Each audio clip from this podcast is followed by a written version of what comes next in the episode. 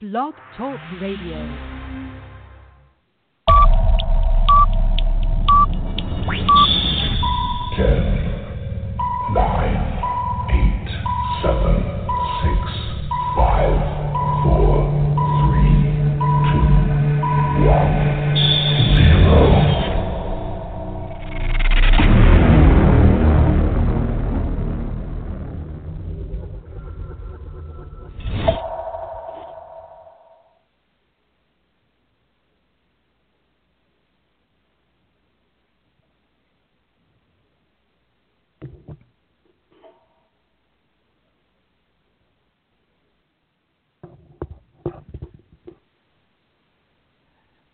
Technical difficulties to start off the show. My name is Rick Riggins. This is Breaking Rank, live from the Balance Sports Talk Radio Network studios. I told I Uh, told you- you not to jinx this. I have no idea what happened, so we're just gonna have to. you okay there? Yes, It's my uh, producer of the, this show, which I'm the producer of his, Balance. You know, that's Tom Marquis from the Balance you hear every Saturday. And uh, I know what it's like sometimes, man. It just does not want to cooperate. Well, that's right. Good to be here. End of week one. Breaking wank, rank, breaking wank, breaking rank. Son of a- Yeah. See, Rick, you start. jinxed it. You jinxed it. Yep. You jinxed it before the show, my friend. E- either which way, good to be here. Uh, go right ahead, sir. We'll we'll, we'll recover. We we'll, we'll rebound. It's it's good to go. Go. Also joining us uh, from 96.1 WSBT in Mishawaka, that is Notre Dame Properties, Matthew Embry. Matt, are you with us? Uh, no te- technical difficulties on, on your end, right?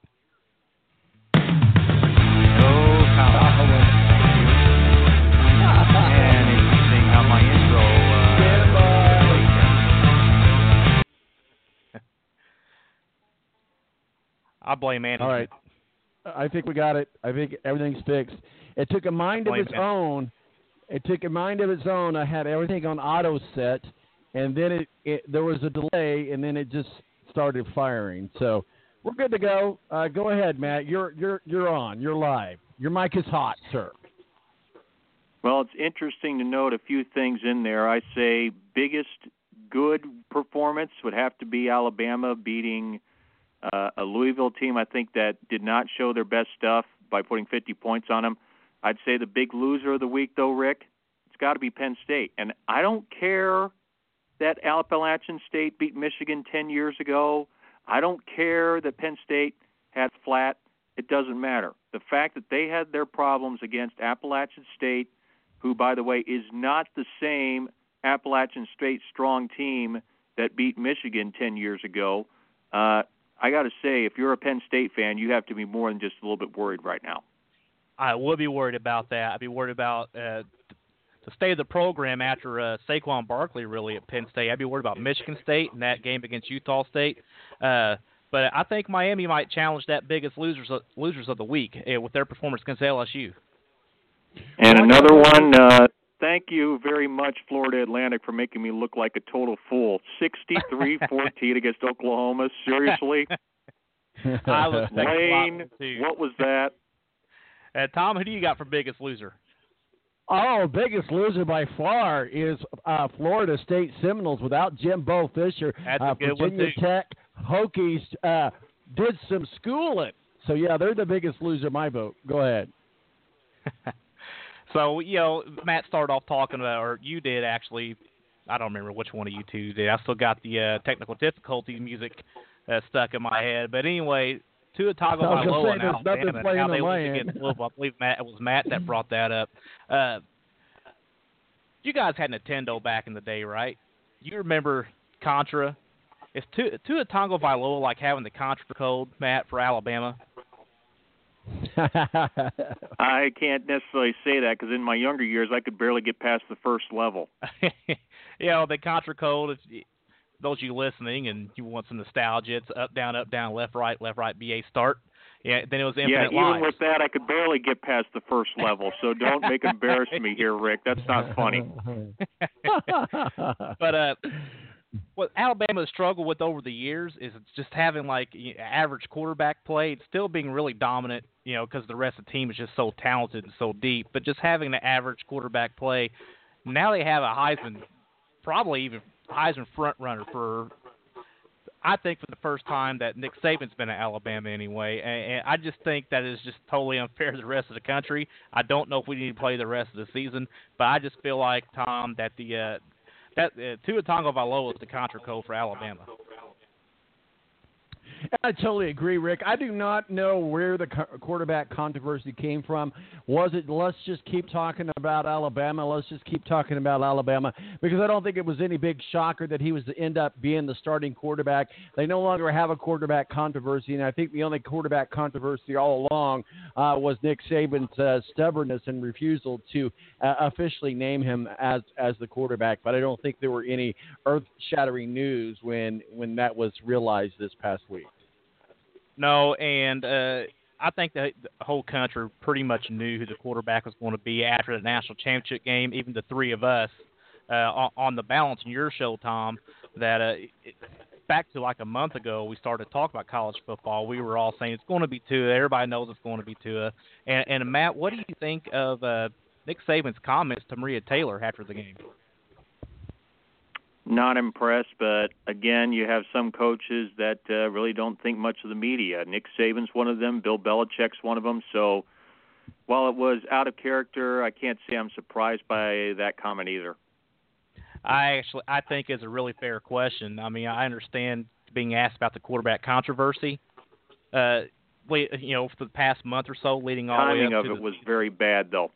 Right, it was, and then uh, and then Tom, uh, she asked a, a pretty fair question: is what did you think about both quarterbacks' performances, really, instead of trying to make him decide on one or the other? Uh, did you hear his comment, Tom? Did you see uh, any of that?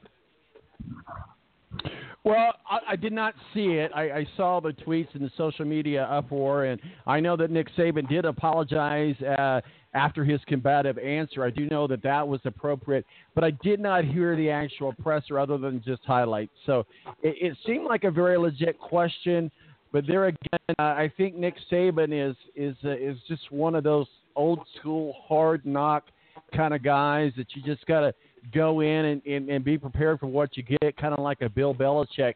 Uh, you just got to be prepared for what you're going to get. Uh, whether or not there's a win or loss, uh, they're always going to be kind of the uh, the hard knock type of uh, to have a presser with. Right, and and also uh, we'll move on to the top 10 rankings here. I know there's a big shakeup in the whole top 25, but we'll uh, really highlight the top 10 here. And no surprise, Alabama stays number one with the contra code at quarterback. Uh, Clemson 2, Georgia 3, Ohio State 4, Wisconsin 5, Oklahoma 6, Auburn 7. Notre Dame jumps into the top 10 at 8.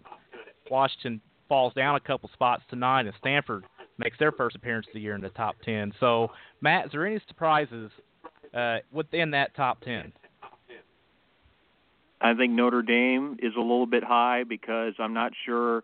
I mean, it wasn't a convincing win against Michigan. I mean, Michigan committed four turnovers in this ball game, and they still came within a stone's throw of winning it. So, I don't think that merits necessarily a jump from 12 to 8, but that's just my opinion.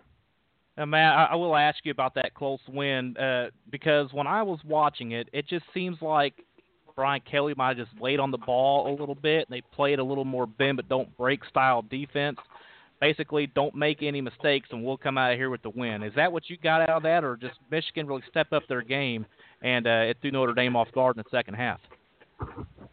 Notre Dame's offensive line just fat fell on their face.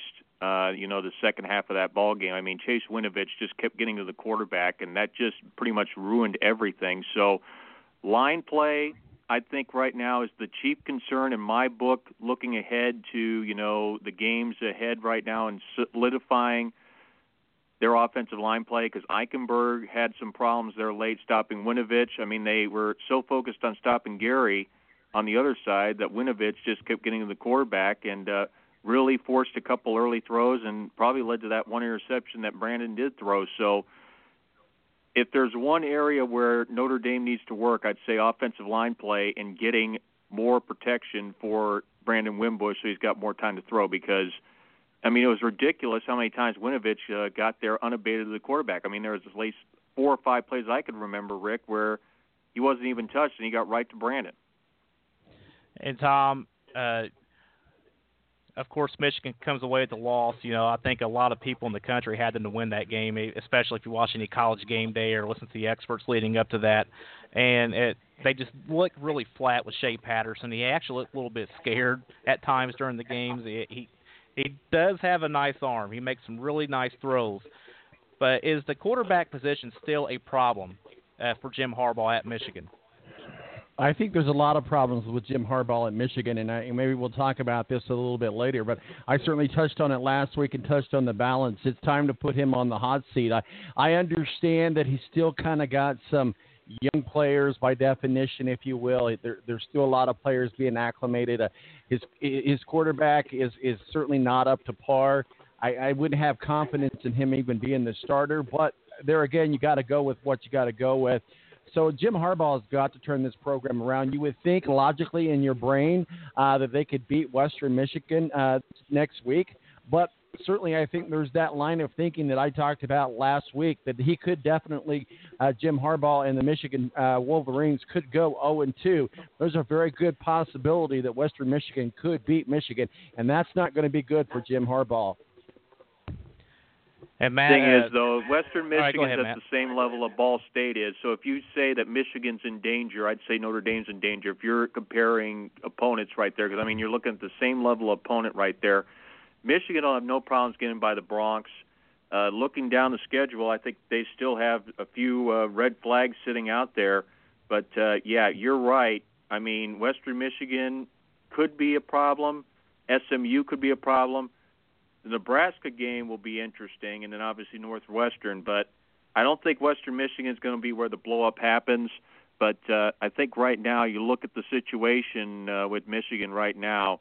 Uh, they have the pieces together. It's just, unfortunately, it's just a couple key things that are standing out and doing the business, while there are a lot of uh, big holes elsewhere. I mean, how do you give up first down conversions to Brandon Wimbush on third and ten three times, two of which came in the second half, where Michigan stops them three and out? It could have been a whole different ball game. right, Well, and man, that I would, I would, and Rick, I would, Go ahead. Oh no, I, I'm sorry. I was just going to to add to what Matt said about uh, you know comparing uh, Western Michigan and and uh, uh, Ball State. I mean, Ball State is n- no chump of a football team, and and let's face it, they've grown a lot over the last few years. But really, what I what I'm what I'm looking at uh, if you're looking at school size, or if you're looking at history of wins, or if you're looking at uh, the caliber of teams of, of Notre Dame and Michigan, uh, Notre Dame is by far a much higher caliber team this year, a much stronger team than Michigan is. And I think Ball State's a much better team than Western Michigan. So I, I and I think that Ball State absolutely can give uh, Notre Dame a game. Now that don't misconstrue that with me saying that they'll win, but I think absolutely Ball State can hang with Notre Dame. And Matt, I was uh, well. Just to add what you talked about, Tom, and really Ball State's problem was all the inj- injuries they had last year. Uh, they only won two games. They were just destroyed by injuries, and now they got like all those guys back. And I, I think they could score a lot of points, but at the same time, they're I guess they're going to. They've probably worked the entire summer for this game because this is the only time they'll be in this kind of an environment against a team like this. So they're going to bring their A game. It's their Super Bowl for the year, really. So I, it would surprise me if they Ball State was to give Notre Dame a game, but I think as the the, the game goes, Notre Dame's just going to take over in that. You know, it's the more experienced players. The talent is what's going to win Notre Dame this game. I mean, at 33 and a half is what the spread is right now. I'm going to say that's going to be a little under. I don't think Notre Dame is going to win by that much. I mean, they might win by three, four touchdowns. I don't think it's gonna be 33 and a half. But, I, I had know, to back- use uh, I, had, I had to u- I had to use the button, Rick, because I just saw this great tweet from Clemson. Texas A&M beat writer on 1055 The Roar just said the A&M fan base wants to see a great defense performance. Well, they about to get to that. So go right ahead. I that had All to right. be my breaking news thing. So we don't really have anything. So I thought that was a great hot take. So go right ahead, sir. And, uh, jump back on point here, uh, Matt. I might be reading a little bit too much into this, but in the two or three minutes we saw Dylan McCaffrey, it looked like Michigan has like a really good rhythm to it. I mean, did did you have that same thought or not? Dylan McCaffrey's still raw to the point where he's not going to be your full-time starter right now. The question is, though, is how bad did Shea Patterson hurt himself with those couple little collapses he had late in the game, especially on the last play where he fumbled it and Notre Dame Coney recovered and that pretty much uh, sealed the deal. Uh, the thing, though, right now you look at for Notre Dame Ball State, and I think where Ball State's going to get hurt is their secondary. They're undersized, lack athleticism, and I think because you got those tall receivers in Boykin and Claypool, watch for something you did not see much in the Notre Dame Michigan game, and that is for Wimbush to put up the long ball and see if he can take advantage of that size and athleticism that Claypool and Boykins have, and possibly even Chris Finke uh, against this uh, Ball State secondary that was one of the worst in the MAC last year. What happened to Alize Mack? To me, he disappeared.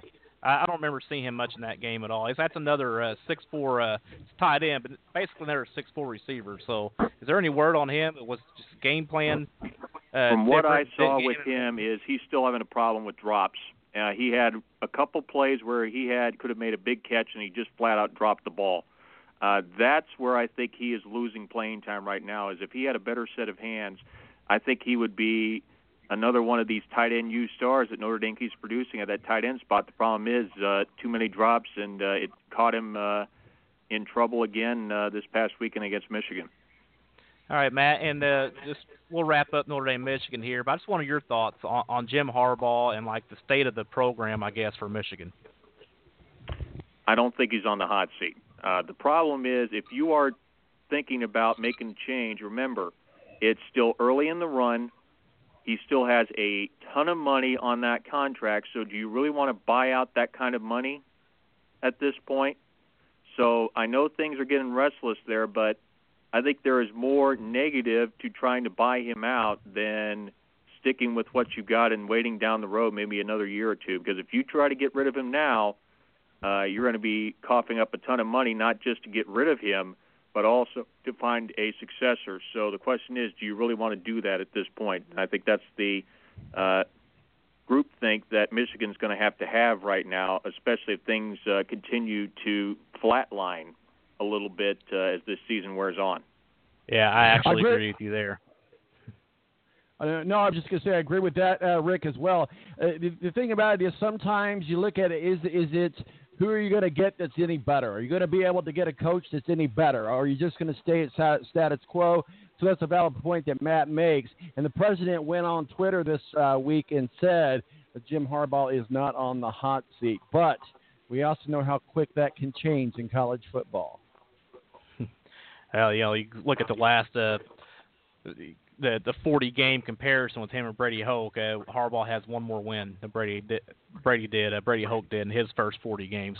But uh, that was probably the most intriguing game of the week. Uh, the biggest game of the week actually is Auburn Washington. I know all the talk has been Notre Dame Michigan. Uh, you know, since that game Saturday, but Auburn Washington, Matt, uh, I thought that was a heck of a game, and I actually have Auburn Auburn in my top four at the end of the year.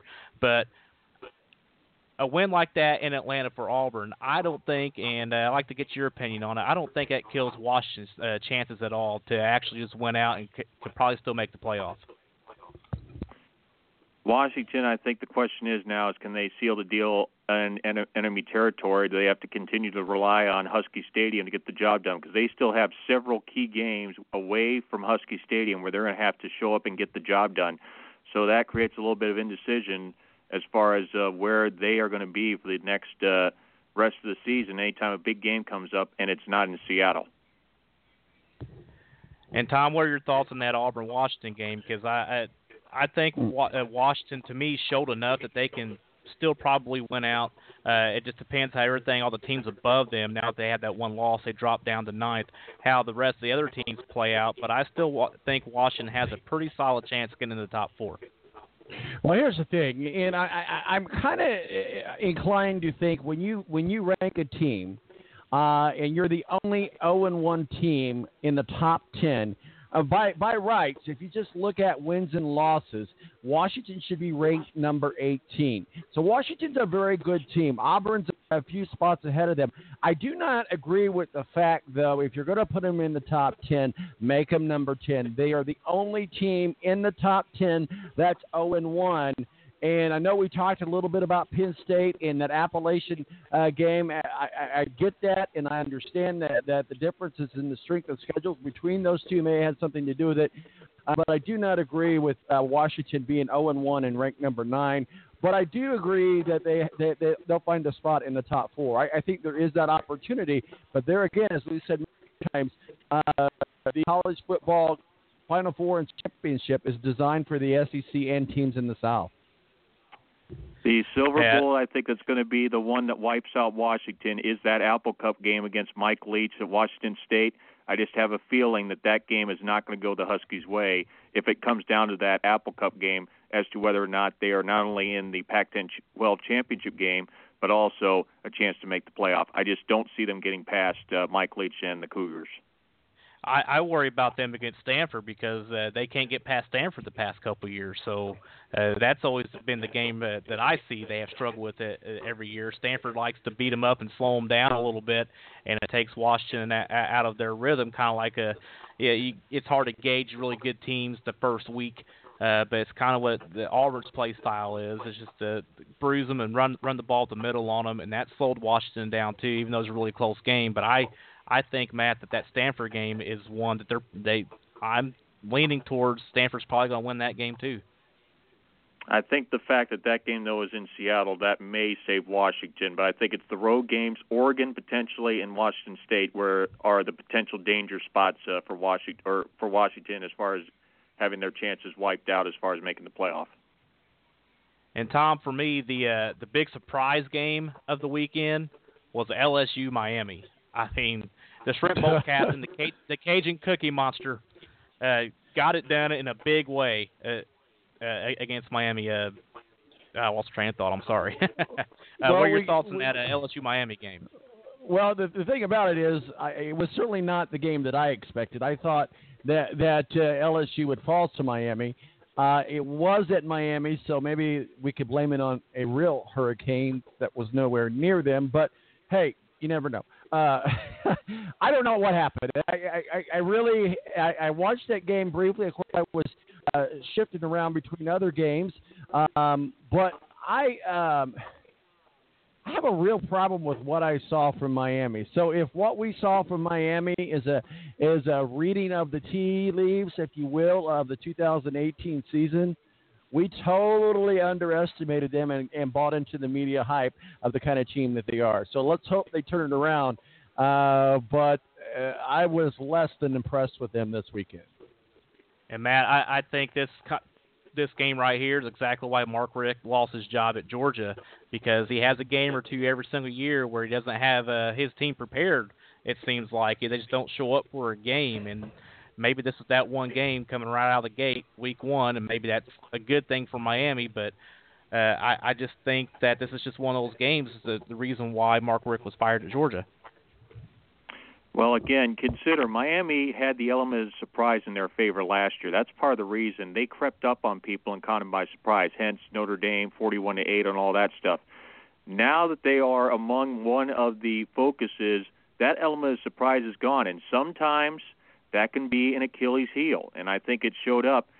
But I got to say, for LSU, you talk about a guy that's on the hot seat, Ed Orgeron. He really needed a game like this because I oh, think Oh, yeah, if you mention the name that is on the that is on the biggest hook to possibly be out the chopping block at this point, I think it wasn't Jim Harbaugh's name that was on that list.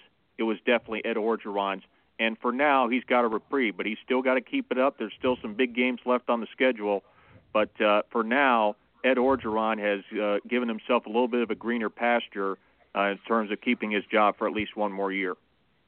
And Tom, what does this win do for LSU as far as the SEC is, is concerned? Do you think they are competitive a competitive team this year in the SEC? I I hope not because I want to continue my conversation about uh, Lane Kiffin. But I saw two uh, different things that might uh, might quite uh, might make the fans of Lane Kiffin be quiet. Uh, we saw LSU uh, have a great win against Miami. We saw Lane Kiffin's team just totally get buried and uh, played like nobody's business. So at this moment, I'm going to I'm just going to pause the the Lane Kiffin train. Again, going back to what I saw, uh, LSU was either that good or Miami was that bad, and I, I still want to believe that Miami was that bad and LSU was LSU. You know, Tom, me and you had this conversation a, a few days ago about Lane Kiffin. And how you think he deserves a, another chance at a big, big time program, big job? And I don't, I don't really think so because he's had his chance with the Raiders uh, at Tennessee, you know, uh, USC, all, all those failed. So even if he does great at FAU, and, and he will because it, I know they play one or two games against teams like Oklahoma, but he'll dominate uh, the rest of his games. Probably he'll he'll be a ten win uh, coach again this year. Uh, but I'm just not on board with that. He deserves another shot, even though he does great at FAU. I mean, uh, Let's get your thoughts on that first. Well, let, let me let me ask you this off question. It has nothing to do with the with the top ten that's that, that we ranked, but Lovie Smith turned out to get a win with uh, Illinois, the uh, the Illinois Fighting Illini, the Big Ten school. They get a win, barely barely noticeable. Lovie Smith falls from being a Super Bowl coach to being a coach of Big Ten college program that nobody seems to matter. He gets a win. Lane Kiffin gets a loss. And now the conversation, just after one win, people are talking about Lovie Smith again, like they did in, in, in years past. So maybe the, the question is more about what have you done for me lately? Because I guarantee you, if if Lane and Lovie both had gotten a win, we'd be talking more about Lane Kiffin than we are about Lovie Smith. And I'm Matt, not talking about Lovie Smith. I'm talking about on the national scale. Right. Hold Same that question, thought on Matt. Lovie Smith till Illinois rips the Purdue cannon away from Purdue. Until that happens, I'm not buying it just yet. I'm not buying Herm Edwards either after one win win at Arizona State. I mean, uh, but uh, Matt Lane Kiffin, do you think he deserves another shot at a uh, big program? I don't know if you guys listened to, I think it was last Thursday when he was on the Dan Patrick show and saying he really didn't have a chance against Oklahoma. That bothered me a bit.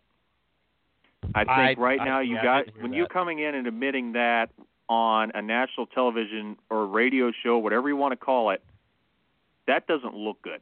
And I got to say, yeah, the chances were against them, but if you're coming in with that kind of attitude as far as that and you're making it public like he did, that's not a good thing. And I have to say, uh, that's the one thing there about Lane that's got me a little bit irked, just a little bit. I mean, yes, you don't have much of a chance to win that game, but the fact that you say it on national radio, maybe that's what uh, led to the 63-14 loss. Who knows?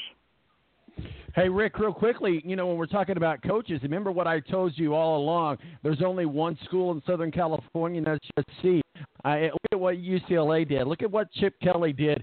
Absolutely nothing. And he faces Oklahoma this coming up week. If Oklahoma manages to beat UCLA, we're going to be talking about Oklahoma on Wednesday night. Oh well, what it's worth. Oklahoma's going to destroy UCLA. Uh, here's the thing that I, I'll give Chip Kelly a pass on, on this year is UCLA is really young, and he's trying to have Wilton Speight run his offense, which is that is not going to work. I'm sorry. I mean, Wilton Speight couldn't even cut it at Michigan, you know, in a pro style offense, and he's definitely not a scrambling type quarterback, you know, like Chip Kelly likes to run that offense. So uh, it's probably going to be another 63-14 win again uh, for for Oklahoma, and I just Oklahoma looks great with with, Ty, with Kyler Murray. I mean, they really do. But uh, it to think that this is going to be somewhat of a game against UCLA is going to be way wrong because uh, Chip Kelly's team is really young. He does not have uh, anything for a quarterback, and he can't even put run his offense that he wants to run until he gets uh, his style of play- players, Matt. And like we said on the preview show, Oklahoma really does not have a test until maybe we get to talking TCU on uh, oh October 20th, because I think the Red River Shootout, Texas with Tom Herman, has shown no signs of life. Baylor, post Art Briles has shown no signs of life. Uh, ISU, Iowa State, Army should be easy wins, even though Army has improved greatly. I don't think they're going to be at Oklahoma's level. So you look at the schedule for them, and I don't think until you get to the TCU game there really is a challenge uh, facing Oklahoma. Now, whether or not that helps them or hurts them as far as if it's close or they have one loss against them as far as making the college football playoff, who's to say? But uh, you look at strength of schedule, that's not going to help their cause if it's close uh, for one of those last four spots and they come in with a loss. And Matt, I'm glad you brought Texas up. So I was just going to ask you, uh, what in the world is going on down at Texas? So, uh, shouldn't the does Maryland just have their number? I'm guessing. Shouldn't they just be a little farther along since Tom Herman's supposed to be, uh, you know, their guy? I mean, he is that Ehlinger that he started at, at quarterback. Well, so, considering Oak Maryland's an even bigger mess than Texas is, this should have yeah. been a slam dunk for Texas. Yeah, the, uh, with, with what they've dealt with. You the look at this. Months, there's no reason why Texas should have lost that game on Saturday. No reason. So, Tom, what do you think about Texas so far? I am curious. I am a suspect at least. I, I would I would think okay if it was a like a big another strong Big Twelve team or something that that beat them, but it's Maryland. I mean that's like Rutgers. I say Rucker because they haven't earned Ruck, the S Rucker. yet. It's like it, it's crazy because Maryland's one of those teams they don't belong in the Big Ten, in my opinion. But they can they can beat Texas, so maybe I'm wrong. Well, like you said, maybe it's Tom Herman. It's uh, I I don't know, but I don't I, don't, I think I think if we if we look back and we're gonna if we're asking who's going to have the better season, uh, Texas is clearly going to have the better season. If we're looking back and we're asking who's going to be in a bowl game, Texas has a better shot of being in a bowl game. But yeah, uh, you summed it up. They've got their number. Uh, who knows why? Maybe it's a mental thing. Who knows? Who knows? But you know, Tom Herman can't be happy about getting beat by a bunch of turtles. Turtle, turtle, Matt, maybe, turtle, turtle. I don't know if it's as much that as the fact, like we said, Maryland is an absolute mess. There's still questions of what DJ Durkin's going to be the coach. I mean, you talk about disoriented clubs right now. That's Maryland all over the place right now. It's not Texas, it's Maryland. So how Maryland ended up winning that game, uh, that's a huge red flag if you're a fan of Texas and uh, you're looking for something from Tom Herman. Uh, you are really uh, questioning uh, the hire of bringing him in from Houston at this point, uh, based on that loss. Matt, with this stuff with Urban Meyer the past few weeks, do you think some of that leaked in to you? Obviously, Tom Herman was brought up and all this. Do you think some of that leaked in and was a, a distraction these past couple weeks? It shouldn't have been, considering who they played. I mean, if Ohio State blows away Oregon State with a little difficulty, Texas should have done the same thing to Maryland. Uh, I don't understand the situation here, but to me, uh, this should have been an easy win for the Horns, and they end up with another embarrassing loss. So uh, I don't think it's anything as far as a bleed in or a bleed out or whatever the case is. The fact of the matter is, Texas is losing to teams they should not be losing to, and again, if this was even a Maryland that didn't have the issues with DJ Durkin, this is a game they should have won.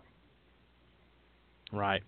And uh, you bring up Ohio State and their blowout win against uh, Oregon State, which I don't think they needed Urban Meyer for that anyway. Obviously, obviously they didn't. They had Ryan Day, and we just talked about the Lane Kiffin talk, uh, getting another job at a bigger program. Do you think this these three games for Ryan Day and Ohio State looks great the way they did in Week One. Do you think Ryan Day's name is going to come up for the uh, come up in the coaching carousel, Tom, for next year? Well, if they Are you going give uh, Urban Meyer the boot, the thing is, though, that league gives them one option uh, to replace uh, Urban Meyer. I think Ryan Day. Now, granted, it's just one game, but uh, you look at the scenarios right there. I think you have to say he is warranted for a look, just in case they do part ways with Urban Meyer down the road. And who knows? Maybe he stays at Ohio State. Uh, guarantee that he will be the next coach if and when uh, they part ways with Urban Meyer. If they do that. Tom? Well, I will say this so Urban Meyer story just is is like a a, uh, a an Indian nickel that never goes away that just keeps popping up. I mean, certainly, yeah, the they got a football comfort- plate game.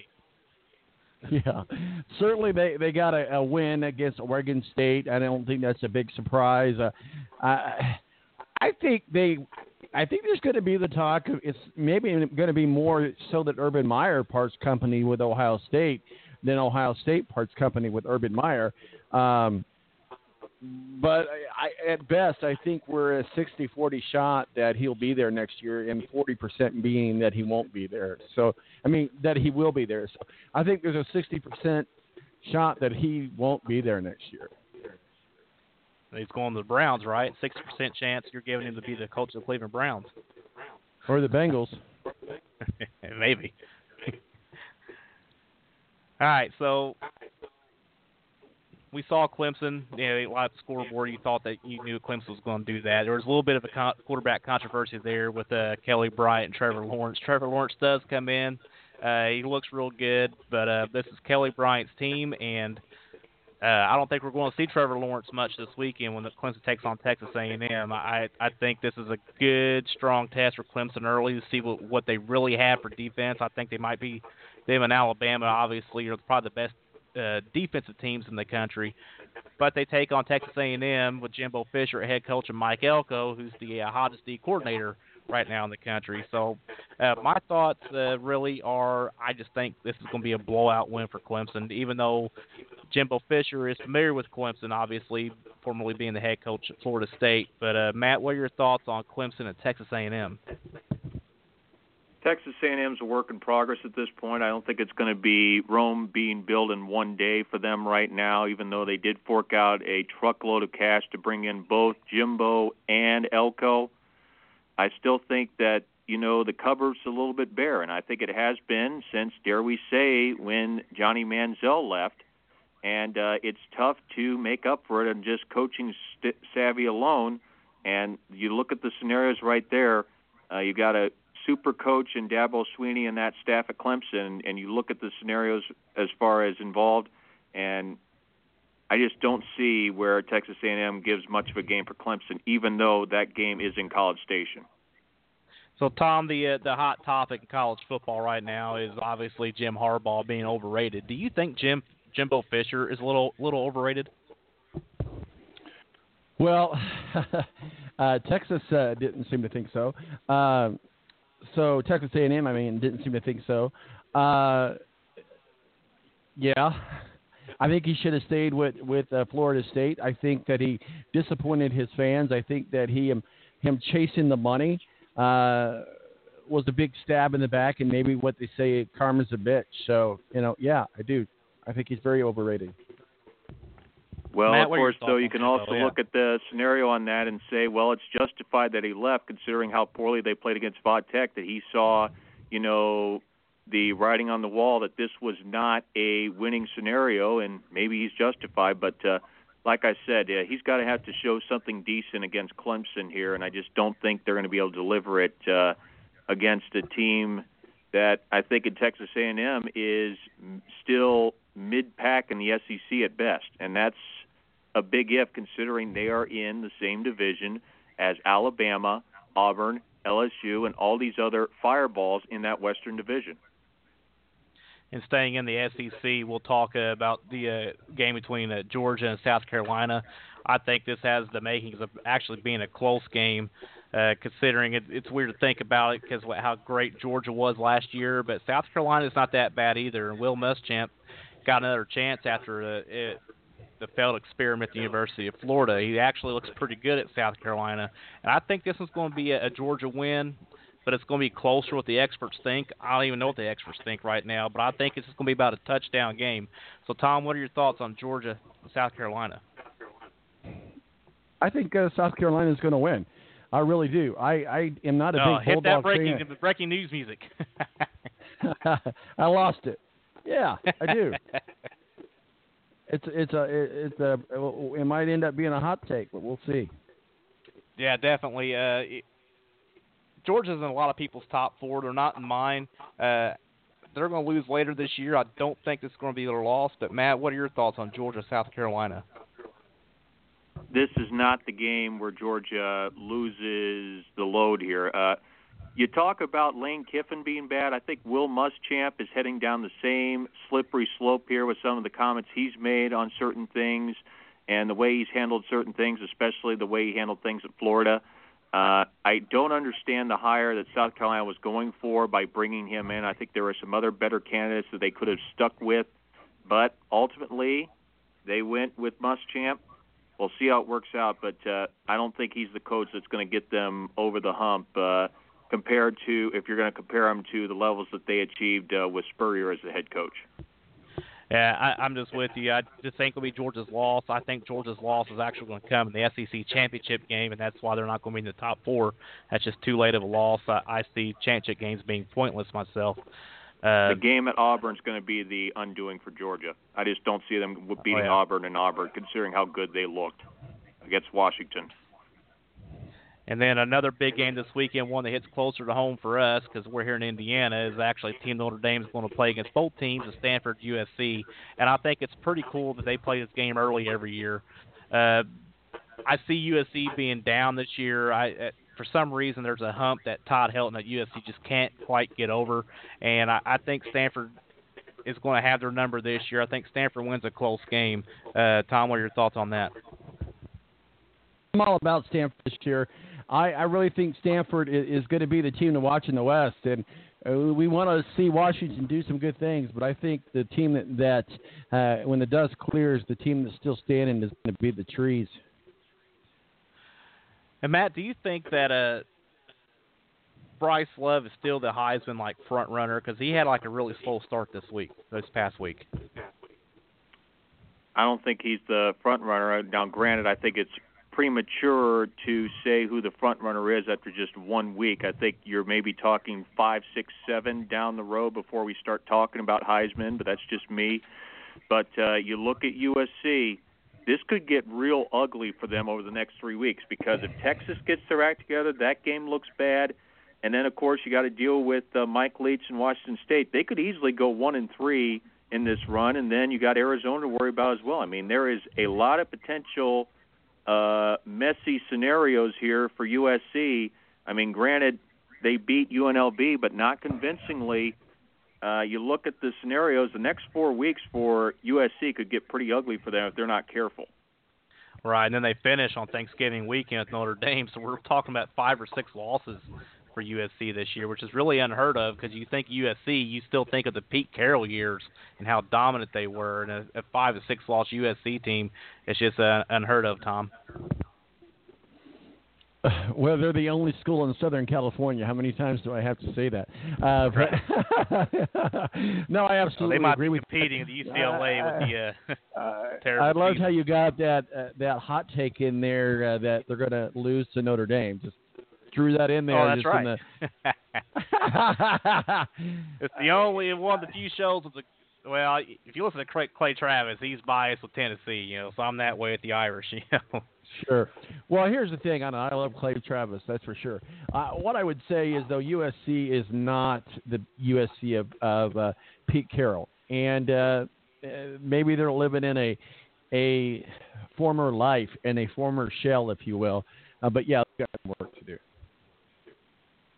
Well, this what this shows, Rick and Tom, is just how tight the margin of error is because everything is so close in these Power Five conferences that if even you slip even just a tiny little bit, whether it's a hundredth of a one one hundredth of an inch or a one millionth of an inch, you can go from sitting pretty to sitting pretty bad real quick. And you got to be careful on these situations when you have a slip up that it doesn't explode into, you know, from a little tiny grape to a grapefruit in just a few seconds because that's what can happen if you miss it by just a little bit. I mean, case in point, Notre Dame's four and eight season, for instance.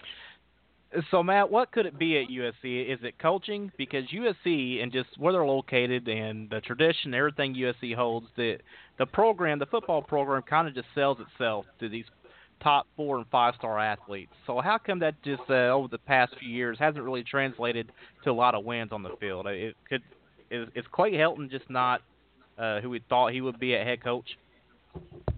Helton looked iffy. I think during the Sarkisian era they looked iffy. Uh, add to that though, with the NCAA hot on their back after you know the violations that came up during the Bush tenure and then some of the other tenures during Carroll, that's also not helping things either because anything they do that's questionable is going to immediately get the NCAA's attention. Granted, the NCAA is not as strong as they were at that point, thanks to a few other incidents that we won't go into depth about since we got limited time. But nonetheless, that effect I think is affecting them, and they've kind of played a little close to the vest. And well, sometimes you can't do that against some of these other power teams I mean, look at USC, another team that Pac-12 that's also uh, been fading, Oregon.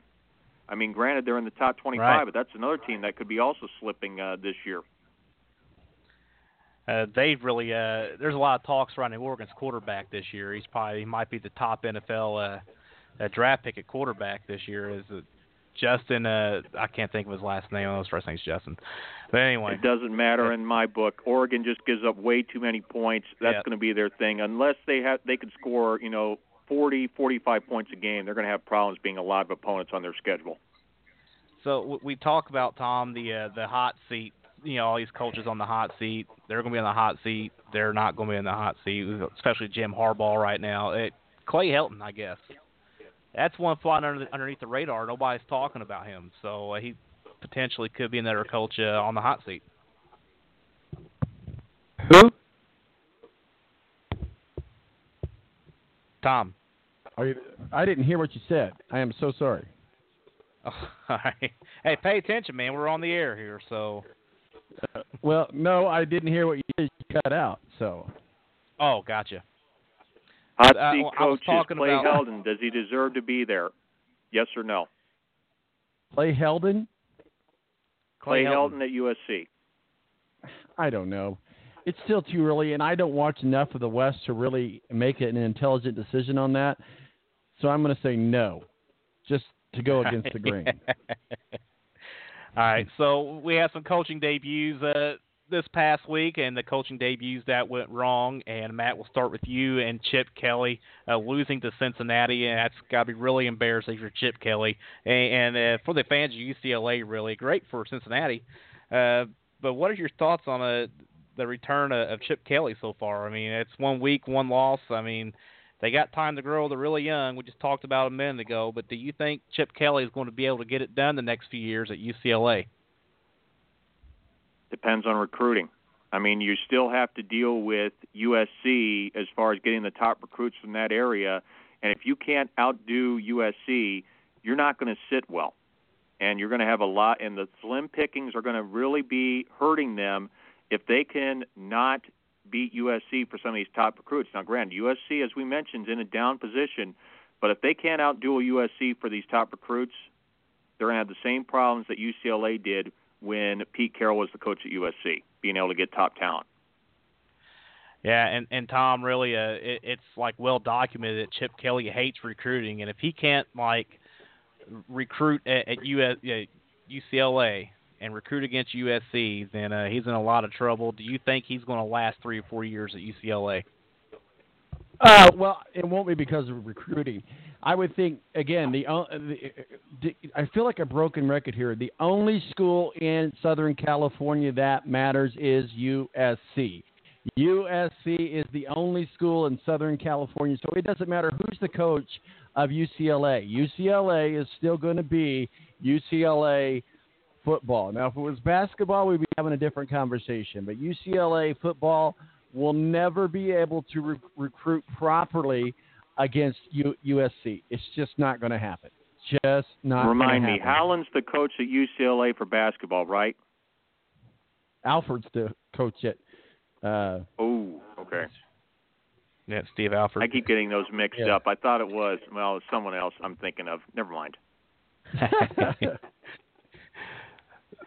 so Matt, we saw Willie Taggart debut at Florida State. Uh, one year at Oregon last year. He had some good seasons there at uh, at South Florida. But do you think Florida State is just like a maybe a, a, a notch higher of a program than uh, where Willie Taggart needs to be at this point?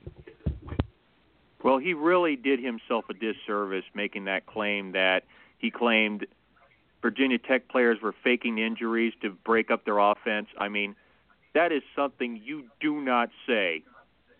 And I don't care where you are the coach, you do not say that after your first game. Whether you win or lose, that is something if you have an issue, you put that with the ACC. You don't say something like that to the media. So to me, Willie Taggart lost a lot of respect in my book by doing that. You don't call anyone out like that. That is an issue with the league and the league officials. That is not an issue you flush to the media. And some coaching changes that uh, kind of went the right way here. Uh, Matt, I do agree with you. Uh, that was uh, it's pretty sad to hear a head coach talk like that, you know, and uh, throw the opposing team under the bus, and yeah, it's just really not professional like, really. And I, I agree with you uh, all, all the ways. So, uh, you know, and Tom, we're going to get into some of these coaching changes that went right. These coaching hate uh, debuts. So Dan Mullen takes over at Florida, and they get a big win. And Florida actually sneaks into the top 25. And I don't remember Tom at all last year. Matt, may, maybe you do, but we'll go with Tom first. If Florida is even ranked at all last year, maybe when they started the season and lost to Michigan. But uh, Dan Mullen looked pretty good at Florida. So what are your thoughts on uh, Dan Mullen in Florida? A very good hire. Very good hire. Probably one of the best hires uh, uh, down there in the swamp in Gainesville that they've had in recent memory, in recent years. Uh, I, I feel very encouraged to see what, what happens with them. They weren't ranked at all that I can remember last year. Uh, I still don't think they're ranked right now, but I do think that that'll definitely change. So, yeah, very, very, very positive hire. Yeah. If you're a Gator fan, you should be very encouraged by that. Yeah, they got into the top 25. They were actually ranked 25th this week after their win last week. And you know, uh, they was it's disappointing uh, last year because uh, you know Malik Zaire went down to Florida, transferred from Notre Dame, and I thought he was going to play very well, and and I didn't think Florida would be a, a playoff contender in any in any, by any means, but I thought they would be like a ranked team and, and a tough team to go against. But uh, Matt Dan Mullen at Florida just makes a makes a ton of sense, and he will actually a hack of Florida uh, competing for the SEC titles here in the next couple of years. What do you think?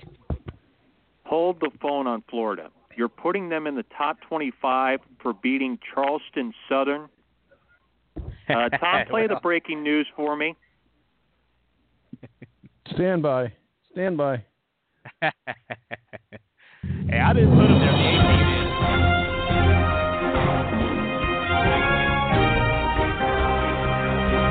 Well, maybe I didn't get it right with Florida Atlantic, Oklahoma, but I'm going to try again here. I'd say watch out here for Kentucky. I think Kentucky could give Florida a big scare, if not knock off the Gators coming up on Saturday, even though that I game is at Ben. Hill Griffin Stadium. I agree with you. And I was said on, I said on the balance a couple weeks ago. I think Kentucky's like an eight or nine win team. I mean, what do you think about that?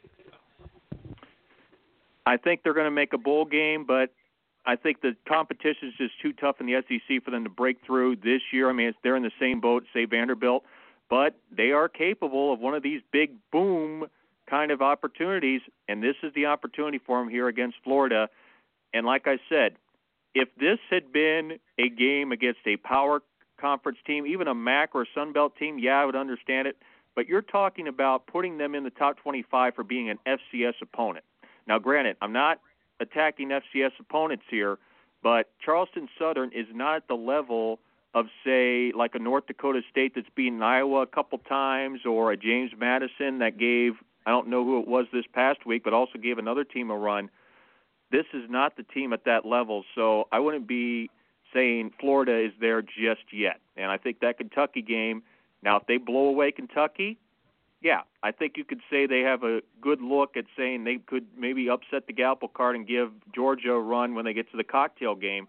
Right now, it's still too early to call if you're just saying Florida's got a chance uh, based on a one win over an FCS team.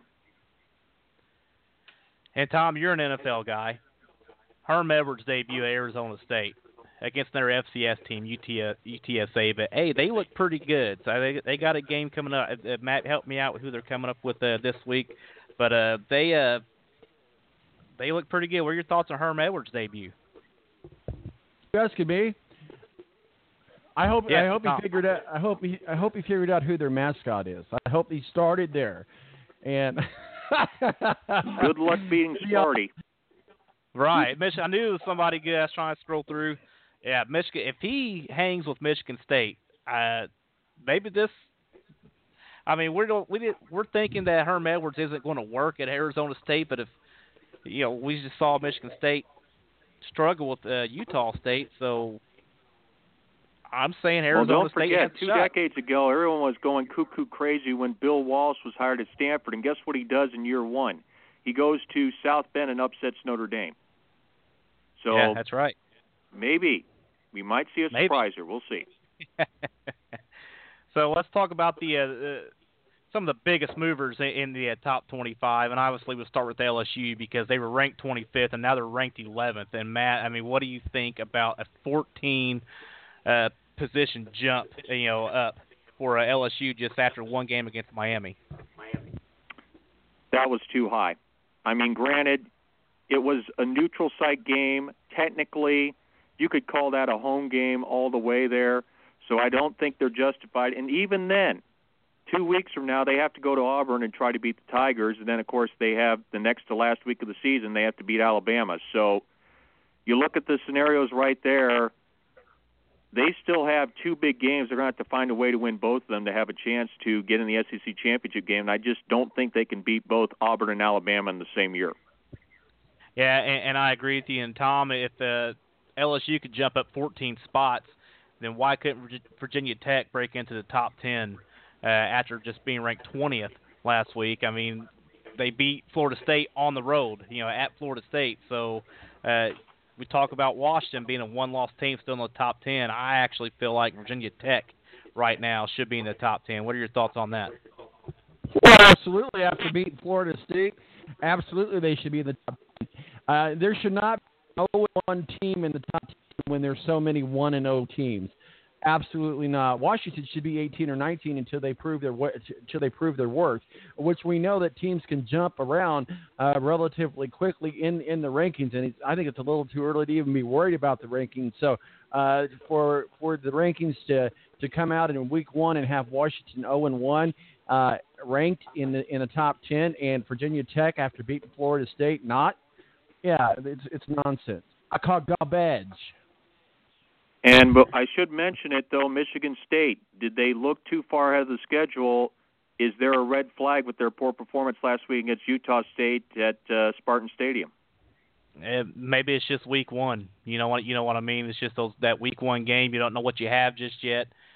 Uh, guys come out flat, play flat because it's week one. Uh, they see a different jersey. I know you're fired up to hit a different jersey, but uh, I'll just chalk it up with Penn State and and uh, Michigan State both that it's week one. But I do think Arizona State, uh, Matt, will will give uh, Michigan State a game.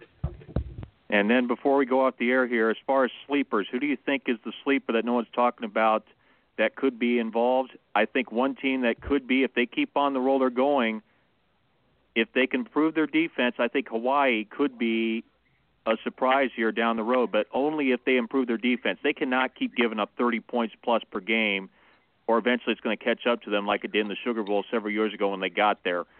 If they can improve their defense just a little bit with their offense, as much firepower as they have, they could really uh, make some noise, uh, possibly sneaking into one of these major bowl games if they continue on the run they're doing. Right, I'm really impressed by Hawaii, and you was talking sleepers, and you went like way, you know, way down the list with Hawaii. I, I like that. That was really good. I was thinking more like West Virginia. I know there's yeah, some hype because of Will Grier, and he's a Heisman hopeful. But uh, West Virginia just on the outside of the top ten, Tom. And what do you think about West Virginia? Or maybe just uh, throw us uh, one of your sleeper teams. Uh, after seeing Virginia Tech and, and Florida State, I'm going to make them one of my sleeper teams. But yeah, for, uh, uh, West Virginia would definitely be one to, to go in there for the books. And then you take a look at the other two in the top 25, Boise State, UCF. Rick, are either of those a potential uh, buster this year? I, I do like Boise State the way they look this year. I just don't like what they do on defense, and I don't like their schedule really. Uh, they just don't play, uh, you know, really that tough schedule you, you look for whenever. Uh, you, of course, a team like Boise State has no shot at the top four, but maybe making the top ten. You know, like those great runs they had. You know, they beat Oklahoma in the bowl game. You know, several years ago. Maybe they're that type of team again this year, but uh, I just don't see. They're like Oklahoma in the way they just don't play much defense. They score a lot of points, but they give up a lot of points, and that's what I see with uh, Boise State. And then UCF, uh, I think the two things that hurt UCF's case, I think they're going to have a problem beating Pitt and Navy. That triple option for Navy is always a scare, and I think Pitt is being grossly underrated as far as how good they could potentially be uh, in the ACC. Yeah, I'm with you there. And outside of Clemson, uh, the the ACC is wide open the way I see it anyway. Uh, or wait, did I say overrated? I meant underrated for Pitt. Sorry. Underrated, yeah. I I think the ACC uh, outside of Clemson because I just think that's hands down that's the way Alabama's going to be in the the SEC. Uh, Clemson's that same way. Uh, really, I don't like how this year's shaping out so far. It's it's it's way early, but it seems like it's Clemson, Alabama, and then the rest of the countries we fight for those last two playoff spots. And for me, that doesn't sit right. So I, I don't know what your thoughts are uh, are on that, Matt. I don't know about you, Tom, but I think those two teams are almost set in stone. Now, granted, the Earth can fall out of orbit potentially, but other than the Iron Bowl against Auburn, I just don't see anyone giving Alabama a run. Well, guys, it has to be the last word because we are completely out of time and we are off the clock. Uh, but then I have a hard stop. I got to get to a fantasy football thing, so uh, we just got to wrap it up and put a bow on it. So I hate to be the the the uh, pooper in the in the group here. Oh well, Hey, right on. Uh, Tom, thank you for coming on. Uh, you're the host of the Balance. Where can we find uh, the Balance of social media? Where can we find you on social media? At T Balance this weekend, we'll be out at the Indianapolis Motor Speedway. I uh, got an interview set up with Kasey Kahne. Going to be talking with him. So uh, good, good exciting weekend. Good stuff. Matt, thank you for coming on 96.1 WSBT. Uh, where can we find uh, all your, as Tom would say on the balance, your works and masterpieces? M A T T E M B R Y, and of course, for those of you coming to the South Bend area for either any game this season, whether it be the Ball State game or down the road, 96.1 has all the coverage. Brian Kelly Show encore on Saturday, game day with Evan Sharpie, Sharpley at the Ivy Court Inn and Suites, game day sports B, and then the game itself, and then the post game show. So a lot to look forward to every day, and of course, uh, coming up Thursday with the Brian Kelly Show and high school football on Friday and then of course the Indianapolis Colts on Sunday. So we are totally loaded. If you're looking for football, yeah, we loaded. are the place for you. Definitely. Uh, give them a listen. Uh, Matt does a great job with us. I know he does a great job uh, with the SBT, and uh, definitely that all their programming, uh, totally loaded. So this has been Breaking Rank. After Week One, we come back at you next week uh, with the Week Two results, and uh, we'll get into the, to the uh, discussions then. So I'm Rick Riggin. Thank you for joining Breaking Rank.